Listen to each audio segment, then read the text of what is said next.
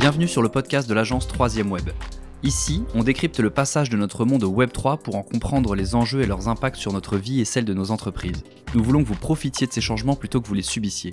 On part alors à la rencontre de tous les acteurs majeurs de cet écosystème. Très bon épisode à tous. Frédéric Ramet, merci d'être avec nous ce soir. Est-ce que tu peux te présenter en une phrase et demie, s'il te plaît? Frédéric, moi j'ai travaillé depuis les 20 dernières années dans la production digitale. J'ai travaillé sur le Web 1, travaillé sur le Web 2 et maintenant je m'attaque au Web 3. Récemment donc. Justement, on va du coup décrypter ce que tu viens de nous dire. Est-ce que tu peux nous expliquer la différence entre Web 1, 2 et 3 ? Ok. Donc le Web 1, quand je dis que j'ai travaillé sur le Web 1, fin des années 90, c'était les premiers sites qu'on faisait avec du CSS, même pas encore, avec, vous voyez, avec des instructions de style, du HTML, des premiers sites statiques, et on mettait des données en ligne. Donc on n'avait pas encore vraiment de sites dynamiques où est-ce qu'on pouvait interagir. Les sites qu'on consultait, c'était principalement pour la lecture. D'ailleurs, à l'époque, on parlait des autoroutes de l'information, okay, de consulter des banques de données en ligne. Donc, ce Web 1 est caractérisé par la lecture des informations. Et donc, on associe Web 1 et lecture. Maintenant, le Web 2 est arrivé un peu plus tard, dans la première décennie des années 2000, avec des sites qui permettaient... des sites dynamiques et qui permettaient aux gens d'aller écrire des contenus. Et donc, grâce à ces technologies dynamiques, on a pu avoir l'essor des réseaux sociaux, Twitter, Facebook et tous les autres sites de réseaux sociaux. Et donc, à partir de ce moment-là, le Web 2 est caractérisé par l'écriture. Et plus récemment, il y a toute une série de technologies qu'on recouvre sous le terme Web 3. Donc, il y en a plusieurs. Une majeure partie d'entre elles sont relatives à la propriété des données qu'on peut avoir. C'est-à-dire que les données que je vais contribuer sur ces réseaux n'appartiennent plus à une société qui contrôle les serveurs sur lesquels elles sont stockées. D'accord ? Mais ce sont des données qui sont distribuées et donc qui sont ma propriété propre. Donc on associe le Web 3 à la propriété. Web 1, lecture. Web 2, écriture. Web 3, propriété. Donc alors, c'est une façon de définir le Web 3, il y en a d'autres. Hein, ce que tu veux dire, c'est qu'à l'époque du Web 2, où on est en fait encore dedans... Encore pas mal dedans, ouais. On va s'en sortir. On va s'en sortir ou en sortir ? On va s'en sortir à un moment. Aujourd'hui, il y a un peu un ras-de-bol. Par exemple, il y a une question...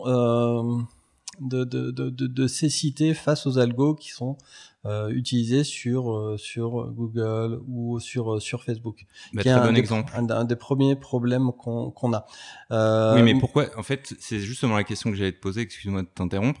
Personnellement, j'ai une chaîne YouTube. Mm-hmm. Je suis hyper content de pouvoir uploader une vidéo sur un serveur de Google qui va être distribué à des milliers de personnes. J'ai besoin de cet algo, c'est-à-dire que tu me mets dans le Web 3 et tu me dis, bah voilà, grâce, alors je sais pas quelle est la technologie, c'est plus Google qui possède l'hébergement de ta vidéo, mais sauf que en fait j'ai quand même besoin de Google parce que sinon personne va la voir cette vidéo. Alors après, aujourd'hui le Web 3 est caractérisé par l'accès à des communautés. Donc en fait, tes communautés, tu vas pouvoir t'adresser à elles. Effectivement, il va y avoir un essor de plus en plus important et on va retrouver des acteurs majeurs qui auront, on va dire, pignon sur la rue d'Internet et tu vas pouvoir retrouver l'équivalent des Google. Aujourd'hui, par exemple, sur des NFT, on en parlera un petit peu plus tard, tu peux aller sur OpenSea et finalement, t'es à peu près sûr que t'es visible par beaucoup de monde. Tu seras au milieu de plein de gens, mais en tout cas, c'est 90% du trafic passe par là. Donc, on verra émerger des acteurs comme ça qui vont permettre d'avoir du trafic. Ce qu'il faut se dire quand même, c'est que de toute façon, aujourd'hui, on est sur une technologie qui émerge et qui reste en émergence avec maximum 8-10% des personnes qui ont un wallet, par exemple, ou ont déjà manipulé de la crypto. Donc, on est au tout début. Donc, aujourd'hui, tu n'auras pas l'équivalent d'un YouTube aujourd'hui, mais dans 10 ans, dans 20 ans, tu pourras en avoir. Alors, est-ce que du coup, tu peux juste revenir sur ce que c'est qu'un wallet pour ceux qui ne savent pas ? Oui, tout à fait. Et peut-être sur la propriété des données, parce que les deux sont intimement liés. Sur l'aspect propriété des données, ce qu'on évoquait tout à l'heure par rapport toi, la vidéo que tu vas faire et que tu vas déposer sur les serveurs de Google, ou si tu fais sur Facebook, c'est qu'au moment où tu déposes ta vidéo, elle est hébergée sur le serveur, et donc ils ont un droit sur ce fichier qui est sur leur serveur. Donc toi, tu perds ce droit-là, ce qui occasionne deux choses. Une monétisation qui sera à leur avantage puisque c'est eux qui vont la gérer, et deux, un contrôle sur ces données. S'ils veulent bloquer l'accès à cette donnée, à ce fichier, ils pourront très bien le faire. D'accord, donc cette donnée-là, elle est stockée sur leur serveur. Ça, c'est bon, mais sur le premier point que tu as dit, c'est-à-dire la monétisation, sans YouTube, je ne sais pas qui me paierait 2 € du millier de vues. Aujourd'hui, tu peux avoir des modèles où des gens vont vouloir payer pour du contenu. Tu l'as avec, par exemple, des modèles Web2 classiques, avec le journal Le Monde, où tu as des systèmes d'abonnés, d'accord ? Les transactions liées à la blockchain facilitent et rendent beaucoup plus fluides ces paiements. D'accord ? Et donc, tu pourrais avoir des systèmes comme ça où des gens vont te payer directement pour ton article. Tu peux avoir d'autres systèmes où il y a des gens qui vont te donner des récompenses pour mettre à disposition ce contenu à leur communauté. Et donc, c'est des nouveaux modèles économiques qui sont différents de ceux actuellement. Et qui existent aujourd'hui dans le cas précis. Et je pense que c'est important aussi de le préciser, c'est que là, on a pris l'exemple d'une vidéo, mais un post sur Twitter... que beaucoup plus de gens Twitter, peuvent... Il y a Mirror. Mirror est un site aujourd'hui où est-ce que les gens publient du contenu, que tu dois connaître Medium, oui. Donc il y a l'équivalent Mirror, où est-ce que les gens déposent un article, d'accord, et qui est leur propriété, ça prend la forme d'un NFT, donc qui est rattaché à leur wallet, et on va en parler un petit peu. Et donc, ça reste leur propriété, les gens qui veulent le consulter vont pouvoir... faire des donations et donc directement donner l'argent à l'auteur. La différence, c'est que l'auteur, il va toucher directement cette transaction puisqu'elle se passe du lecteur à son créateur. Et donc on n'a pas les, je sais pas, combien de, est-ce que tu peux estimer aujourd'hui la valeur réelle de la vidéo YouTube garde 45%, et m'en reverse 55%. Donc voilà. Donc là, dans l'autre cas, tu peux dire, OK, j'aurais peut-être moins de vues, mais tu toucherais allez, 95% ou 100% okay. Si la plateforme fait un okay. Donc, tu posais la question du wallet. Donc, la blockchain, c'est tu connais le réseau peer-to-peer ? Tu as déjà dû utiliser, peut-être juste pour la découverte et pour des contenus gratuits et libres de droit. Exactement, cette technologie-là. Figure-toi que j'ai pris une amende de 500 € en arrivant en Allemagne quand je m'y suis expatrié, parce que là-bas, ils rigolent pas du tout avec Adopi. Et donc, j'ai voulu continuer à regarder 24 heures chrono avec Jack Bauer. Et la Warner m'a mis une petite lettre 10 jours plus tard en disant tribunal ou 500 €. Bon, là, il y a quand même un cas de violation d'une IP, mais ça a été aussi utilisé pour pouvoir mettre à dispo des contenus libres de droit. Il y a aussi, par exemple, des personnes qui faisaient ça avec des vinyles qui étaient plus réédités et donc qui étaient en voie de disparition et qui l'ont numérisé, le mettaient à disposition par ce biais-là pour s'assurer de la sauvegarde. Okay. Et le principe du peer-to-peer, c'est que le fichier n'est pas stocké sur un ordinateur centralisé, mais réparti sur tout un réseau d'ordinateurs. Donc la base, elle est là, c'est que finalement ce fichier, il est distribué. Et ce que va faire la blockchain, c'est qu'elle va être un registre dans lequel on va s'assurer de l'emplacement de ces fichiers et de leur association à des personnes qui vont l'utiliser. Et donc le propriétaire, mais également des gens qui auraient fait des transactions. Donc globalement, quand on appelle blockchain, ce qu'on désigne, c'est un registre distribué et donc qui permet de savoir qui appartient à quoi. Et le point crypto qui vient là-dedans, c'est que la technologie de cryptographie permet de s'assurer que c'est inviolable. Et ça l'est de fait ou pas ? Ça l'est. On entend parler de gens qui se font hacker leur wallet, hacker, enfin... Alors, on entend inviolable et on entend il arrive que. Voilà. Si tu interroges un développeur sur les bugs informatiques, il te dirait que dans 90% des cas, le problème se situe entre le clavier et la chaise. D'accord. Donc il y a des soucis qui vont être dus à des gens qui ont donné leur mot de passe, par exemple, ce qu'on appelle seed pour les wallets. Il y a des soucis qui vont être liés à des codeurs qui, dans leur code informatique, auront fait des erreurs et qui seront exploités. D'accord. Après des arnaques qui se passent parce que les gens intentionnellement ont fait un code frauduleux et qui va aller prendre l'argent. Et donc, il y a toute une bonne série de raisons pour lesquelles il peut y avoir, et il y a des arnaques, et il faut être extrêmement prudent par rapport à ça. Et une des premières choses qu'on apprend en crypto, c'est justement de se méfier et de mettre la sécurité en premier. Okay. D'accord ? Sur la technologie en elle-même de cryptographie, là encore, il peut y avoir des différences entre les types de blockchain, parce qu'elles n'ont pas toutes la même chose, mais pour l'instant, personne n'a réussi à hacker le Bitcoin, malgré toute la valeur que ça représente. Ok. Donc on peut arnaquer et hacker des choses qui viennent de ça, mais la technologie en elle-même, aujourd'hui, on lui fait suffisamment confiance pour pouvoir l'utiliser avec des montants importants. Moi, ma question suivante, c'est, on entend parler de... On n'a pas fini la question sur le wallet, hein. Je vois bien que tu as des questions, mais il faut qu'on y aille, il faut qu'on y arrive, parce que c'est important pour que les gens comprennent.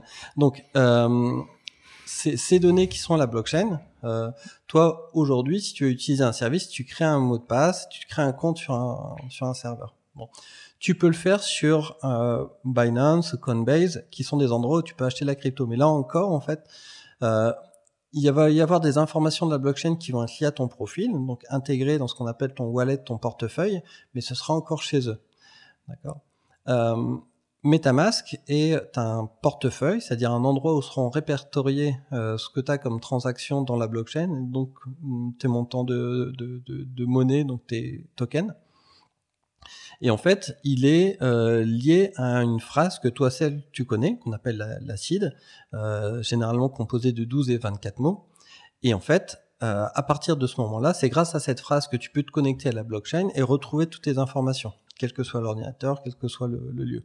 Donc c'est aussi par moments assez déstabilisant pour des gens, parce que du coup tu te retrouves avec ces 12 ou 24 mots que tu as écrits sur un bout de papier pour éviter que ton ordinateur soit scanné ou qu'on puisse te le prendre d'une manière ou d'une autre, mais finalement ça ne tient qu'à ça. Donc il y a des gens qui ont des wallets avec beaucoup de choses dessus, qui vont aller remettre leur seed dans un coffre de banque pour qu'elles soient en sécurité, par exemple.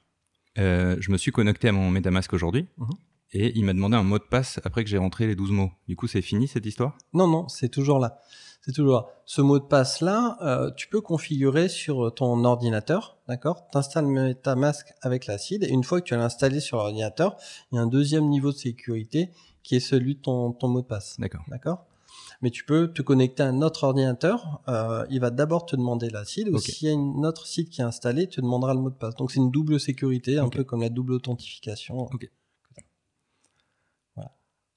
Voilà. Donc ton wallet, il est important, il y a un proverbe, une expression qui dit « not your wallet, not your funds ». Et du coup, c'est cette vision où on te dit « bon bah voilà, je veux pas que mes données soient possédées par un tiers ». D'accord ? Et avoir mon propre wallet et le gérer moi-même, gérer mes tokens dessus, eh ben c'est moi qui suis responsable de tout ce qui s'est passé. C'est moi qui en garde la propriété pleine et entière. Et pourquoi c'est un game changer ? C'est que du coup, si tu fais une erreur, tu peux t'en prendre qu'à toi-même. Si tu fais une erreur, tu peux t'en prendre qu'à toi-même. Si demain, il y a une interruption de service de Coinbase ou de Binance, et que par exemple Binance suspend le retrait des tokens de telle ou telle plateforme parce que à un moment ça lui déplaît, et ben tu te retrouves coincé. Tandis qu'avec ton wallet, tu peux faire intégralement toutes les opérations que tu peux. L'autre point important concernant la blockchain, c'est qu'elle est permissionless, c'est-à-dire que la blockchain, celle qui est publique, tu peux t'y connecter directement sans devoir, comme avec une API, demander une autorisation. D'accord ? Okay. Donc c'est ce que ça permet un écosystème qui est très libre, et donc une composition d'écosystèmes. Il y a une couche de protocole, il y a des applications qui vont utiliser ces protocoles, et il y a beaucoup de choses qui s'intègrent par différentes strates qui se connectent entre elles. Mais toi aussi, tu vas pouvoir te connecter à une application directement et faire des opérations.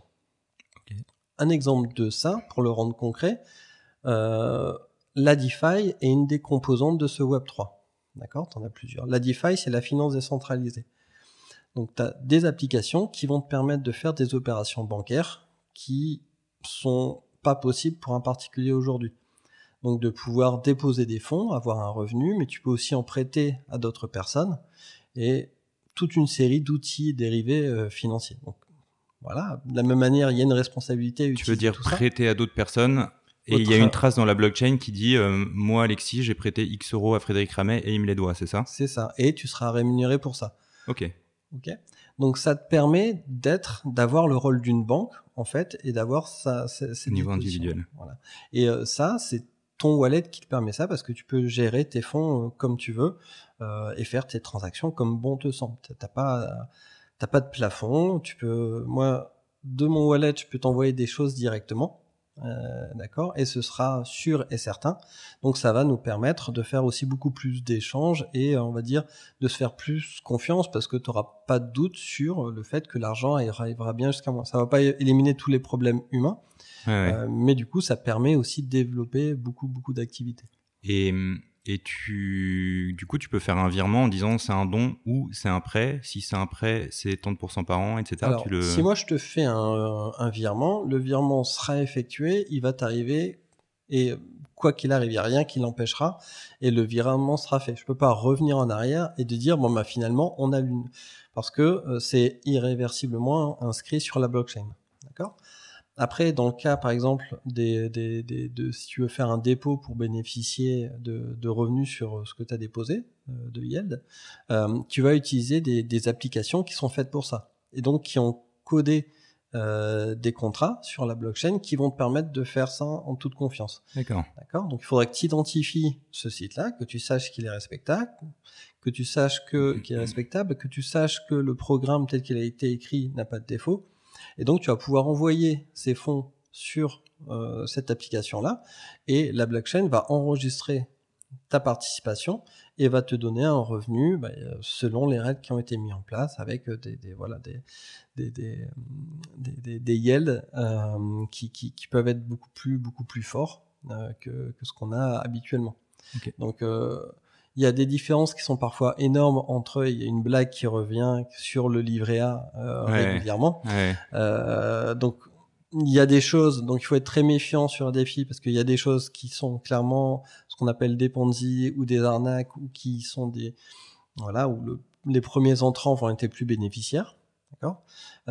Mais il y a aussi d'autres applications qui marchent depuis un bout de temps et qui sont saines dans leur mode de fonctionnement et qui vont permettre de générer des revenus parce que c'est automatisé, parce qu'il y a plus de transactions et que on va dire que le mode de fonctionnement bénéficie plus à la communauté. Ok.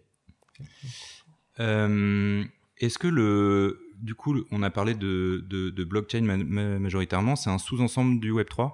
C'est un sous-ensemble du Web3. Dans ce qu'on désigne dans le Web3, tu as aussi l'intelligence artificielle, le cloud, tu as tout un ensemble. Et donc la blockchain et la crypto sont un des points importants parce qu'ils vont permettre cette propriété, mais tu as aussi d'autres. L'Internet des objets, c'est aussi un élément très, très important. Okay. D'accord ?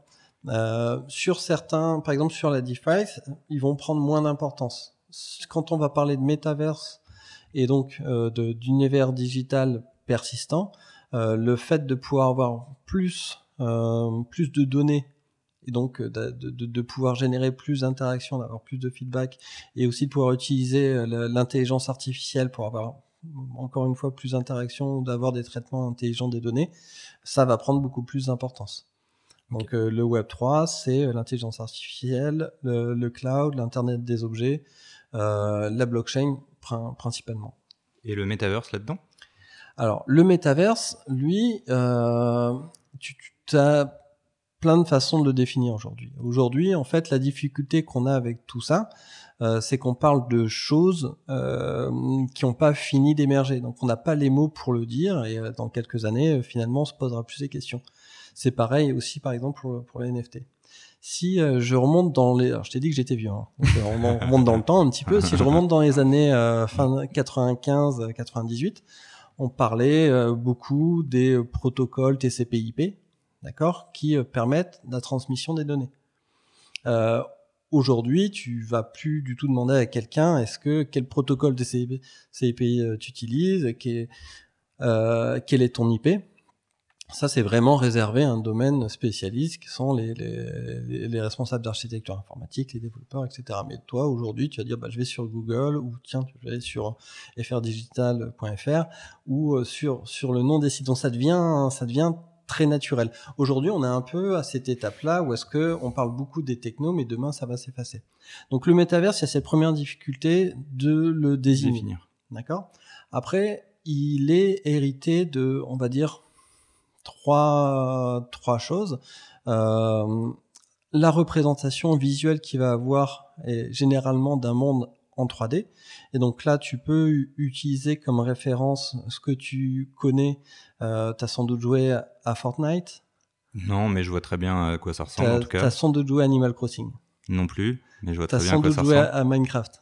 Non plus, mais je vois très bien à quoi ça ressemble. Ce qui est commun, c'était pas un public facile quand même, toi. Bah aussi, j'ai regardé plein de vidéos sur le sujet. Ça me donne une bonne idée, quoi. Le point commun, c'est que ce sont des univers qui représentent un monde, d'accord, et qui sont des univers persistants. C'est-à-dire que tu peux le quitter, mais le soleil va continuer sa course, les actions vont continuer de s'y dérouler. Ah, c'est ça que ça veut dire. Parce que justement, Stéphane Bouchris, il a parlé de cette persistance sans trop la développer quand on l'a interrogé. Et du coup, ça veut dire que quoi ? Toi, tu sors du système, ton avatar sort du système, et ça aussi, il faudra qu'on revienne dessus. Ça continue de s'y dérouler. Alors, il y a Dofus, non ? T'as pas non plus... Ouais, si, j'en ai entendu parler, mais j'ai pas touché non plus. Non, je suis pas un gamer, moi, je fais de la vidéo. Moi. Ok. Donc voilà, donc ça, ce sont les jeux qu'on appelle les MMO RPG, ce sont des jeux dans lesquels tu as des interactions et donc oui, tu peux avoir un royaume, tu peux couper du bois, tu peux faire différentes actions et le monde est persistant. Donc effectivement, bah, tu sors de ta session, ça continue de citer World of Warcraft, encore une dernière chance. Non mais les jeux, laisse tomber. D'accord. Mais je vois très bien de quoi tu parles en revanche. Voilà. Mais donc ça, c'est un élément, on va dire, assez fondateur et le gaming de toute façon est vraiment très important pour comprendre ce que c'est le métaverse. La deuxième partie, on va dire, le deuxième pilier, ça va être les interactions. C'est-à-dire, comment est-ce que je vais pouvoir interagir avec ces mondes-là ? Et là, tu as différentes solutions aujourd'hui. Tu as les lunettes de réalité virtuelle, tu as la réalité augmentée, et donc l'ensemble des technologies qui vont permettre d'interagir avec ce monde persistant. Et ton ordinateur aussi, tout simplement. Et ton ordinateur. Aujourd'hui, par exemple, Sandbox, qui est un des métaverses les plus connus, est accessible uniquement sur l'ordinateur et c'est très bien comme ça et on peut faire plein de choses super sympas dessus. Alors, à propos de choses super sympas... Le troisième pilier pour définir le métaverse, donc monde persistant, interface, et le troisième, c'est la propriété des données. Et tout ce qu'on vient de dire sur les données, le wallet, etc. Donc, si tu as un NFT qui représente une image, d'accord, ou alors ton armure dans World of Warcraft, elle pourra être représentée, fondée sur un NFT qui sera ta propriété, d'accord. Donc métaverse, univers digital persistant, la façon dont tu interagis avec lunettes de VR, ordinateur a été augmentée et cette propriété des données. Et du coup, en fait, on va... Parce que j'avais prévu les choses dans l'autre sens, mais donc parlons de la persistance. C'est quoi la différence entre un avatar et une photo de profil sur Facebook ?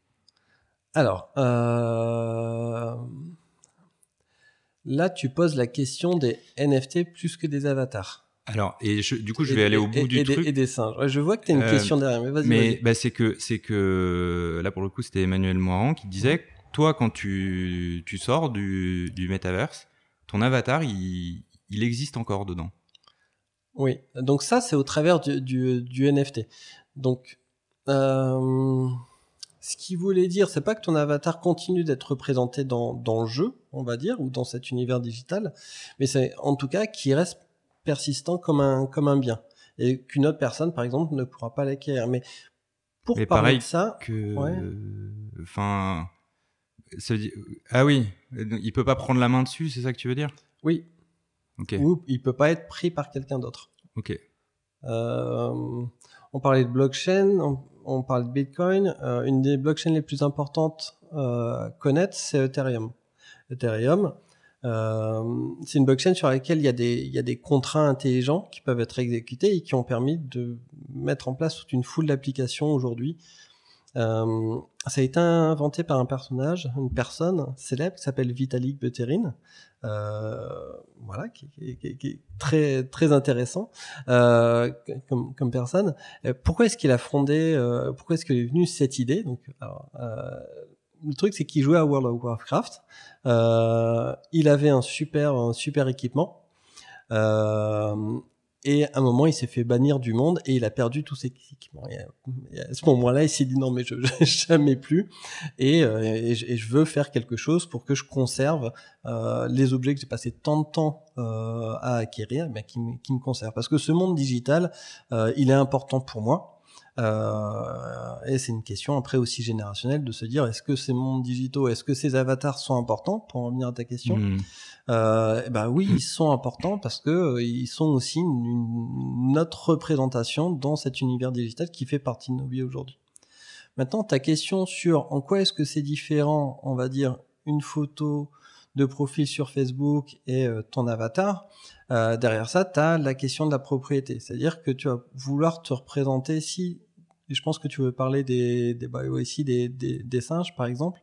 En fait, ça, c'était pas particulièrement... Enfin, par exemple, mais c'était surtout une histoire de ce que j'en avais compris, c'est que ton avatar continue à avoir une vie même quand t'es plus là.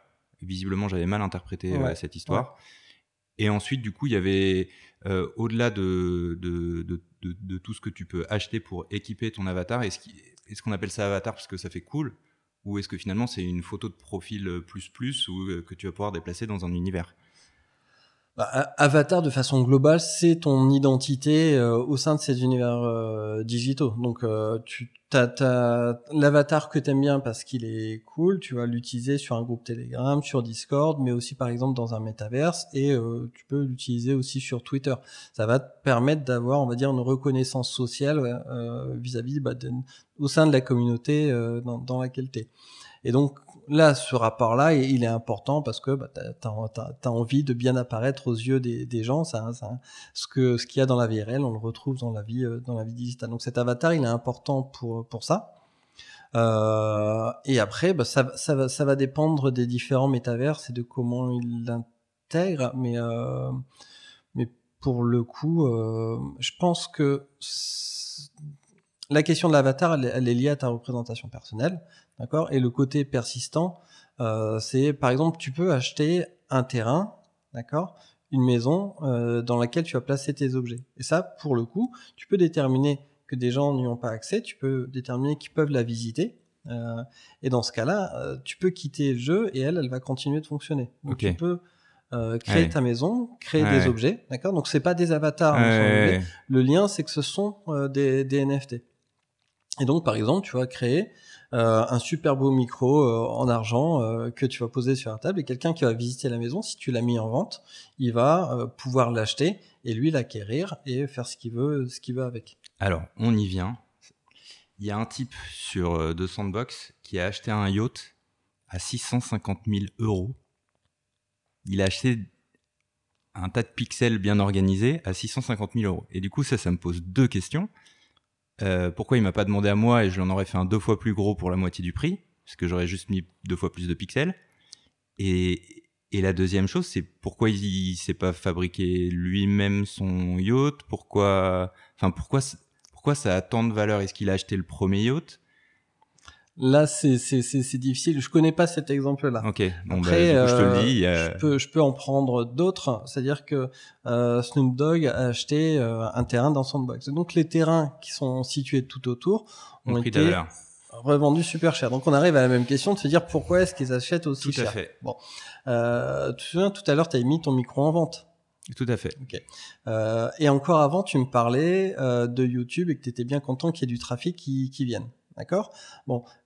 Ta propriété qui sera à côté de celle de Snoop Dogg, les gens vont venir voir par curiosité ou parce qu'il y a un événement et ils vont aller traîner à côté par curiosité. Donc tu vas attirer un trafic de ton côté. Ce trafic-là, tu vas pouvoir le monétiser en vendant tes super micros en argent. Ok. D'accord. Donc on en revient à quelle valeur je vais pouvoir créer. Donc c'est lié à un trafic, c'est lié à des objets ou à des services que je peux vendre. Donc là, dans le yacht, je ne sais pas exactement, mais en tout cas, bah, y a, là, voilà, je peux vendre des micros en argent. Et si j'allais plus loin, je pourrais être un vendeur de micros et dire qu'à chaque fois qu'il y a un type qui achète un micro en argent dans le Metaverse, je lui expédie un vrai micro parce que ça veut dire qu'il en avait besoin. Tu pourrais faire ça. Tu pourrais faire ça. Et donc là, on lie à la vie réelle. Enfin, la vie réelle. Oui, tout à fait. Tu pourrais faire ça. Tu pourrais aussi dire que automatiquement, toi qui es à la maison, tu vas toucher quelque chose, mais que parce que le micro, il est quand même super bien fait. Je suis pas sûr que ce soit toi qui l'ai fait. Tu as fait appel à un artiste, et donc que lui, automatiquement, à chaque transaction, il touche quelque chose. Okay. Et ça, même si le micro après est revendu 100 fois, parce que des gens l'aiment bien, eh bien, le créateur, lui, va toujours toucher quelque chose. Donc ça, c'est aussi très important, et c'est pour ça que c'est aussi important cette question de propriété des données, c'est que ça permet d'avoir des chaînes de valeur qui sont respectueuses des droits d'auteur, alors que bon, jusqu'à aujourd'hui, les artistes n'étaient pas dans ce cas de figure-là. Ok. Et du coup, tu as répondu à la question que j'allais te poser sur la logique d'acheter des mètres carrés virtuels, parce que en fait, j'avais posé la question à un ami qui est un petit peu dans le milieu en lui disant, mais en fait, c'est des espaces serveurs, pourquoi est-ce qu'il y a des endroits où ça vaudrait une fortune et d'autres non? Et en fait, bah, ouais, c'est lié à la personnalité ou à un truc qui se passe à un endroit précis, et donc ça va drainer du trafic, et donc ça prend de la valeur. Et c'est lié à leur rareté. Parce qu'aujourd'hui, il n'y a qu'un nombre déterminé de terrains qui sont en vente dans Sandbox ou dans Decentraland ou dans les métaverses. Donc, in fine, je ne pourrais pas en avoir plus que ça. D'accord, il faudrait créer un deuxième projet, etc. Mais là, dans ces univers virtuels-là, ils ont commencé à mettre des choses en place et ça va attirer fatalement du monde, parce que c'est là où on va retrouver Snoop Dogg, c'est là où on va retrouver par exemple des magasins de Samsung qui ont peut-être présenté des produits en avant-première, etc., etc. Donc c'est le lieu où va se passer des choses. C'est pour ça aussi que les prix peuvent monter aussi fort. D'accord ? Donc c'est lié à la rareté du terrain et par rapport à une communauté qui va l'utiliser. Tu peux avoir d'autres métaverses qui vont se créer, qui seront beaucoup plus liés par exemple à du jeu ou à des contenus éducatifs, quel que soit, mais qui vont s'adresser à des communautés. Donc après, la valeur sera dépendante de l'offre et de la rareté. Alors, tu parlais tout à l'heure de récupérer la propriété des données, mais on a appris que Facebook allait prendre 47%, quelque chose comme ça, sur toutes les transactions. D'accord. Est-ce que donc toutes les transactions qui se passent dans le métaverse Meta, c'est ce qui a été annoncé, Facebook prend une petite commission de 47%. D'accord. Et je crois que Sandbox, de mémoire, j'ai entendu 5%. Tu vois, enfin, c'est des jours et la nuit. Voilà. Et est-ce que du coup, en faisant ça, ils sont pas à contre-courant de la logique même de ce qui est en train d'être mis en place? Oh là, mais tu parles tellement bien. Merci. Effectivement, ils sont complètement à contre-courant. Et c'est pour ça que le succès de Facebook, tout aussi puissant, ou de Meta, excuse-moi, tout aussi puissant qu'il soit, est pas donné et pas garanti. Ils ont essayé de sortir une monnaie il y a quelques temps qui n'a pas rencontré le succès parce qu'elle était en décalage par rapport aux usages. Donc à vouloir imposer un ancien modèle sur des pratiques qui aujourd'hui ont changé, et surtout qu'il y a d'autres possibilités, le succès n'est pas du tout garanti. Aujourd'hui, Meta ne représente pas le métaverse et en tout cas cache beaucoup de choses et d'initiatives qui sont faites par beaucoup d'acteurs. Et les 47%, c'est pas du tout le modèle qui inspire. Okay. Le modèle économique qui, on va dire, essaye d'être, qui permet le développement de beaucoup de projets, c'est des projets dans lesquels il y a les transactions permettent une redistribution de la valeur au sein de la communauté et au sein des acteurs qui sont récompensés pour faire des actions et donc qui vont aider à propager et à développer l'activité. Pourquoi est-ce que dans beaucoup des exemples qu'on voit de métaverse et surtout ceux de... je te prends les exemples de ceux de gens qui ont créé des bureaux virtuels, ça ressemble à des jeux vidéo des années 80, alors je crois que j'ai un peu la réponse, mais alors qu'aujourd'hui on arrive à avoir des jeux, des types qui jouent en ligne, certes avec des PlayStation, mais bon, on a quand même des téléphones qui commencent à avoir pas mal de puissance, des ordi aussi, qui ont des rendus proches de la réalité. Pourquoi est-ce qu'on revient en arrière en fait? C'est parce qu'il faudrait installer un truc qui s'appelle Metaverse sur tous les ordinateurs et qu'on échange que quelques données plus légères Non, Diallo. Mais oui, je crois que voilà, t'as tout dit. C'est ça en fait, parce que tout à l'heure on parlait des réseaux qui étaient centralisés versus des réseaux qui sont décentralisés. Chacun ses avantages et ses inconvénients. Donc on peut avoir aussi des mix entre les deux. Le réseau centralisé, il va avoir une capacité à traiter beaucoup de données et à pouvoir être scalable, c'est-à-dire de multiplier les ressources pour répondre à un besoin. Là où sur les réseaux décentralisés, cette montée en puissance des données est beaucoup plus compliquée à faire. Et donc, on se retrouve aujourd'hui avec des limitations et qui font qu'on doit faire des choix qui ne sont pas uniquement des choix graphiques, mais qui sont liés à un manque de ressources. Donc, il y a des nouvelles blockchains qui arrivent, qui sont en train de répondre à ces choses-là. Donc, on aura des choses plus jolies dans le futur. Mais encore une fois, on est sur des technos qui sont émergentes aujourd'hui. Ok. Et... dernière question sur les metaverses. Du coup, ce que je comprends, c'est que tu peux rentrer sur l'un ou sur l'autre, mais que si toi, tu as construit ta baraque sur l'un et moi sur l'autre, pour venir se voir, c'est un peu plus compliqué que... Tout à fait. Ils sont aujourd'hui relativement vase clos. Ils n'ont pas forcément intérêt non plus à être complètement interopérables. Après, ça, ce sont les metaverses. Mais par exemple, le NFT... que tu as acheté. Donc, par exemple, imaginons, il y a un tableau que tu aimes beaucoup, qui était en vente par un artiste digital que tu as acheté. Et donc, c'est ton NFT qui appartient dans ton wallet.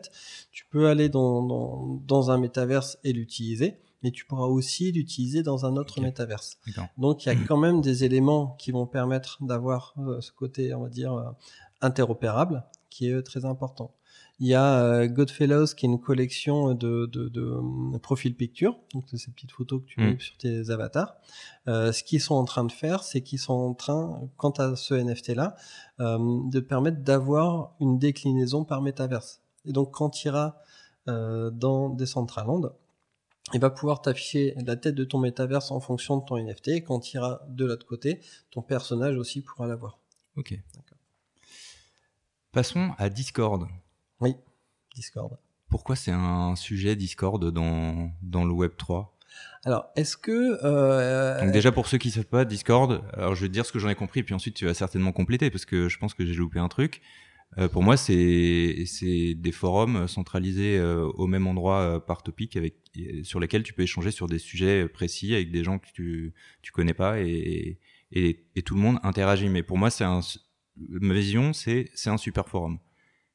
C'est ça. Sauf que j'ai l'impression que... Il y a un petit truc en plus, hein. Ouais, il y a tu te sens quand même. Et je vais te dire pourquoi, parce que... Et donc là, pareil, c'était Stéphane Boucris qui disait « Aujourd'hui, un community manager Discord, ça facture 150 000 € par an. » Donc, il doit y avoir un truc en plus que juste modérer les chieurs. Alors, Discord... À la base, pour bien expliquer ce que c'est, c'était utilisé par les communautés de joueurs de jeux vidéo pour permettre de se parler pendant les parties. Donc ça a été fait comme ça. Et donc son premier usage, il est là, de faire des salons vocaux. Ensuite, on a rajouté du texte parce que c'est aussi pratique à un moment. Donc il est vraiment né de là.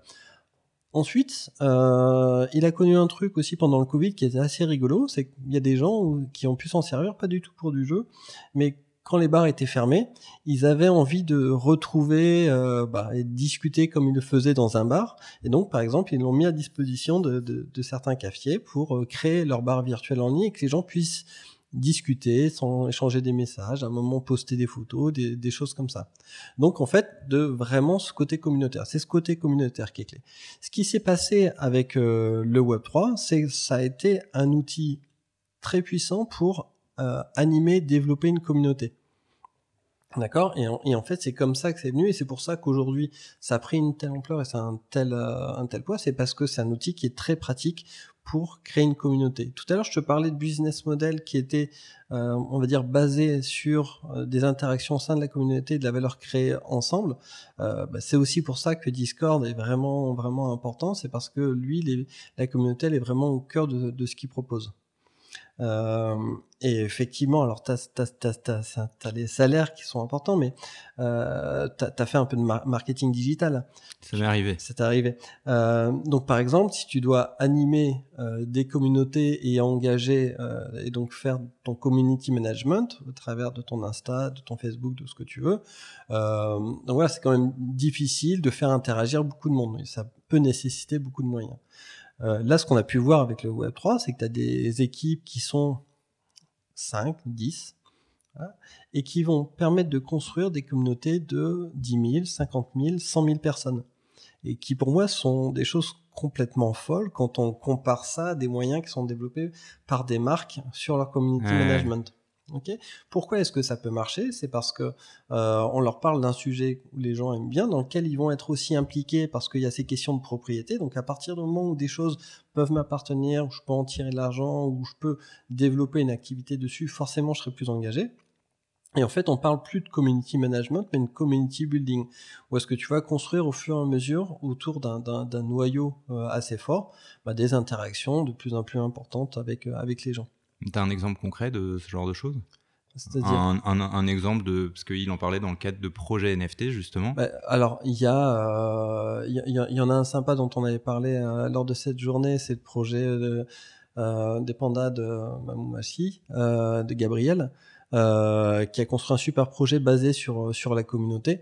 L'exemple est assez rigolo parce qu'il a lancé cette collection de NFT sans vraiment connaître ce qu'étaient les NFT.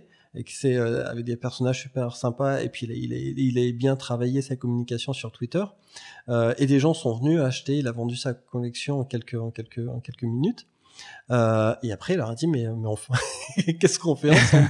Ce sont les gens qui ont dit voilà, ça serait bien qu'il y ait ça, on va faire une chasse au trésor. Et donc il a construit l'histoire après. Tout son jeu, oui, il y en a beaucoup qui sont faits comme ça. C'est énorme. Oui, et pour lui, c'est là où c'est bien, c'est parce qu'il a vraiment laissé les rênes à la communauté. Bien sûr, il a son studio, il développe le truc de façon très sérieuse, etc. Mais il est vraiment main dans la main avec la communauté, dans le business model. Donc les NFT sont achetés une première fois, et quand ils sont revendus, tu touches des royalties. Ouais.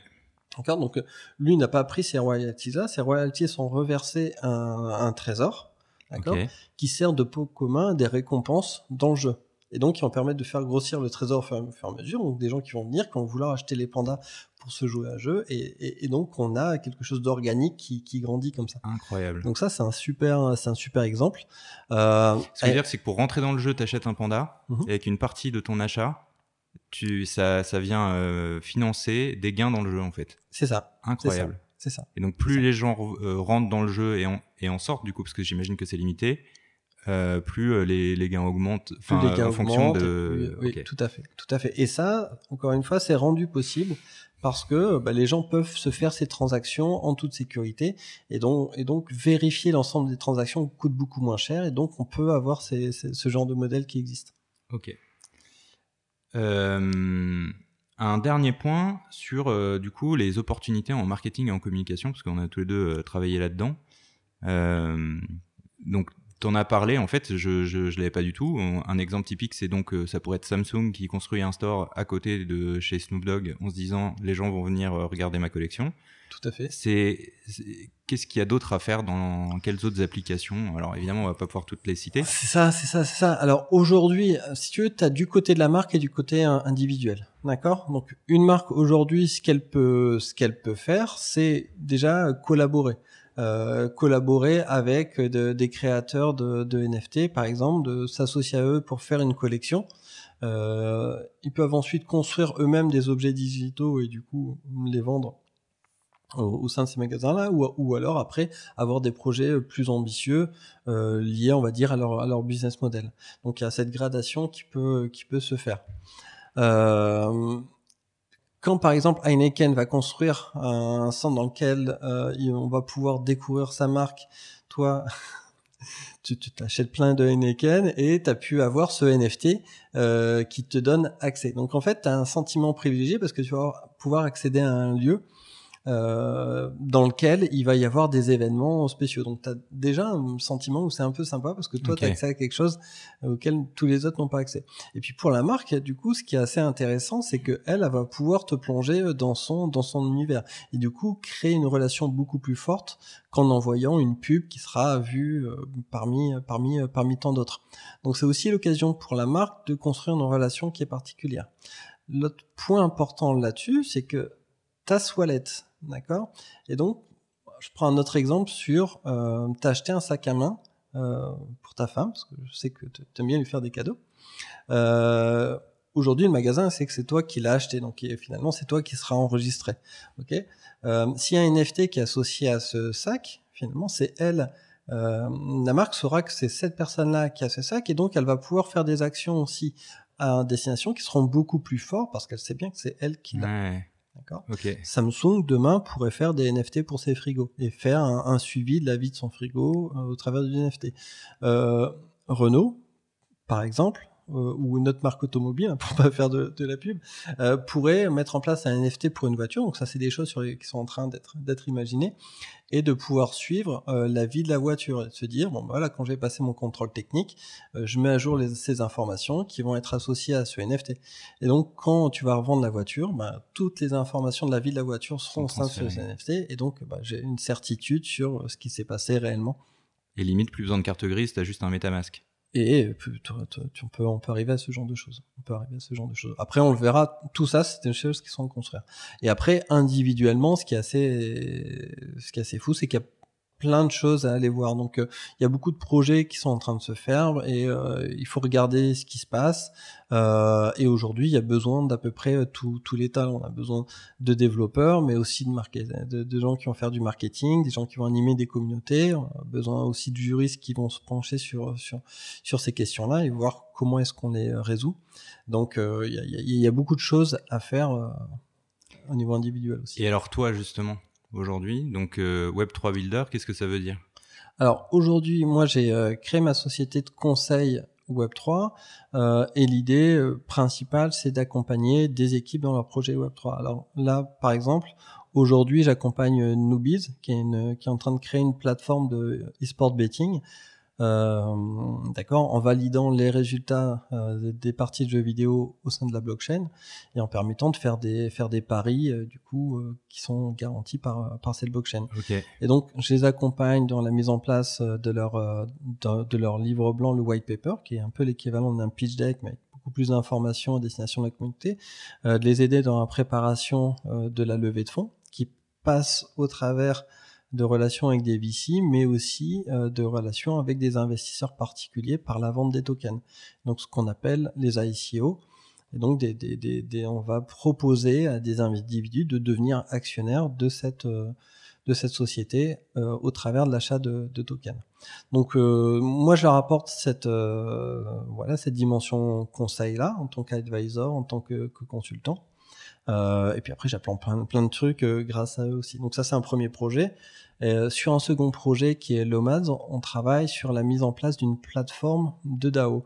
Et donc là, je travaille de la même manière sur l'accompagnement pour la levée de fonds et la stratégie de développement produit. Et puis après, de toutes les questions de business plan, les questions légales et de comment est-ce qu'on met ça en œuvre. Et... pourquoi, aujourd'hui, on a beaucoup entendu, là, en faisant nos recherches, qu'on tendait vers beaucoup de freelancing dans le Web3. C'est quelque chose que tu confirmes ? Alors, oui, ça existe. Alors, il y a une accélération, j'ai l'impression, vis-à-vis de ça, où on va aller chercher la bonne personne pour faire tel projet. Disons qu'il y a plusieurs choses. Il y a de toute façon, au niveau global, une accélération des freelances, des collectifs, et ça, c'était déjà, on va dire, préexistant. C'est accentué dans le Web3 parce qu'on est aussi sur un marché qui est mondial, et donc on peut aussi être tout à fait apporter ces compétences à des boîtes qui sont à l'autre bout du monde. Et donc, il y a même des boîtes qui fonctionnent sur tous les fuseaux horaires avec des gens un peu partout grâce à Discord et avec finalement assez peu d'échanges. Et je te parlerai d'équipes et de sociétés qui fonctionnent comme ça, et ça peut aller jusqu'à des équipes qui se connaissent même pas individuellement et qui fonctionnent de façon complètement anonyme et distribuée. Mais du coup, il y a besoin de beaucoup de compétences un peu spécialisées, et après, le truc, c'est qu'on peut aussi payer directement en crypto certaines prestations. Donc, on peut avoir aussi un découpage beaucoup plus fin de ce qui va se faire. Donc, c'est une pratique qui s'est généralisée dans le Web3, du freelancing qui était présent. Il y a aussi ce qu'on appelle les bounties dans le Web3. Donc les bounties, à la base, ce sont des récompenses qui sont données à des développeurs qui vont trouver des failles dans le code. Okay. D'accord. Et par extension, on peut s'en servir pour dire, bon bah là, demain j'ai besoin de quelqu'un qui vient faire telle mission d'animation sur mon Discord, ou j'ai besoin de tel contenu, et on va offrir cette récompense, et puis les gens vont venir. Donc il y a une transformation assez forte qui se fait aujourd'hui sur ce sujet-là. Et ça, c'est un projet, ce domaine-là, c'est un projet, je suis en train de développer un projet qui s'appelle Mining, qui est un projet de job board automatisé pour permettre justement de pouvoir poster ce type d'annonce et de faire en sorte d'y répondre, et que les choses soient automatisées un maximum. Quand tu fais. Donc ça, c'est un projet vraiment là pour le coup de builder au sens propre, puisqu'on va le développer. On a commencé à travailler là-dessus. Dernier point qui me concerne. Alors ouais, moi j'ai. Vas-y. Moi j'en aurai un après. Hein. Alors, je sais pas si tu veux garder pour la fin. Peu importe. Vas-y. Ouais, peut-être juste un truc sur le Web3. On a parlé des technologies. Ce qui est important de savoir, c'est que ça repose sur différents piliers. Il y a la DeFi qui est la finance décentralisée. Il y a le Metaverse qui sont ces mondes persistants. Il y a les NFT qui sont ces titres de propriété individuelle, dont on n'a pas beaucoup parlé, mais qui sont importants. Et le dernier pilier sont les DAO, les DAO, Decentralized Autonomous Organization, et qui sont vraiment quelque chose aussi à pas mettre de côté.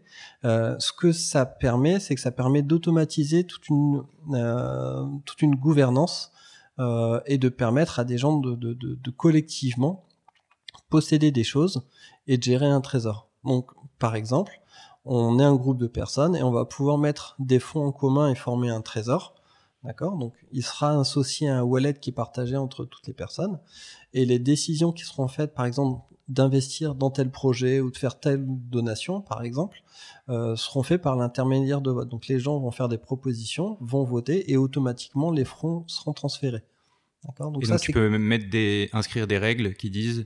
S'il n'y a pas la majorité qui vote pour, on ne fait rien, par exemple. Exactement, c'est exactement ça. Okay. Donc, c'est quelque chose qui est assez fascinant. Et aujourd'hui, ce sont des acteurs économiques à part entière et qui gèrent plusieurs centaines, même plusieurs milliards de dollars. Il y a des fonds d'investissement, DAO. Oui, tout à fait. Mais donc ça veut dire quoi ? Ça veut dire que en fait, c'est des fonds d'investissement comme il y avait avant, sauf que chacun en fait a le droit à la parole. Sauf que chacun a le droit à sa parole par rapport au nombre de tokens qu'il représente. Ça, donc, Encore une fois, le Web3 ne va pas effacer toutes les problématiques qu'on a entre êtres humains. Bien sûr. On va retrouver à peu près les mêmes. Mais en tout cas, ça permet à des communautés de pouvoir gérer des activités ensemble et de façon importante. C'est pour ça que d'ailleurs, on a vu des projets NFT ou des jeux qui évoluent justement.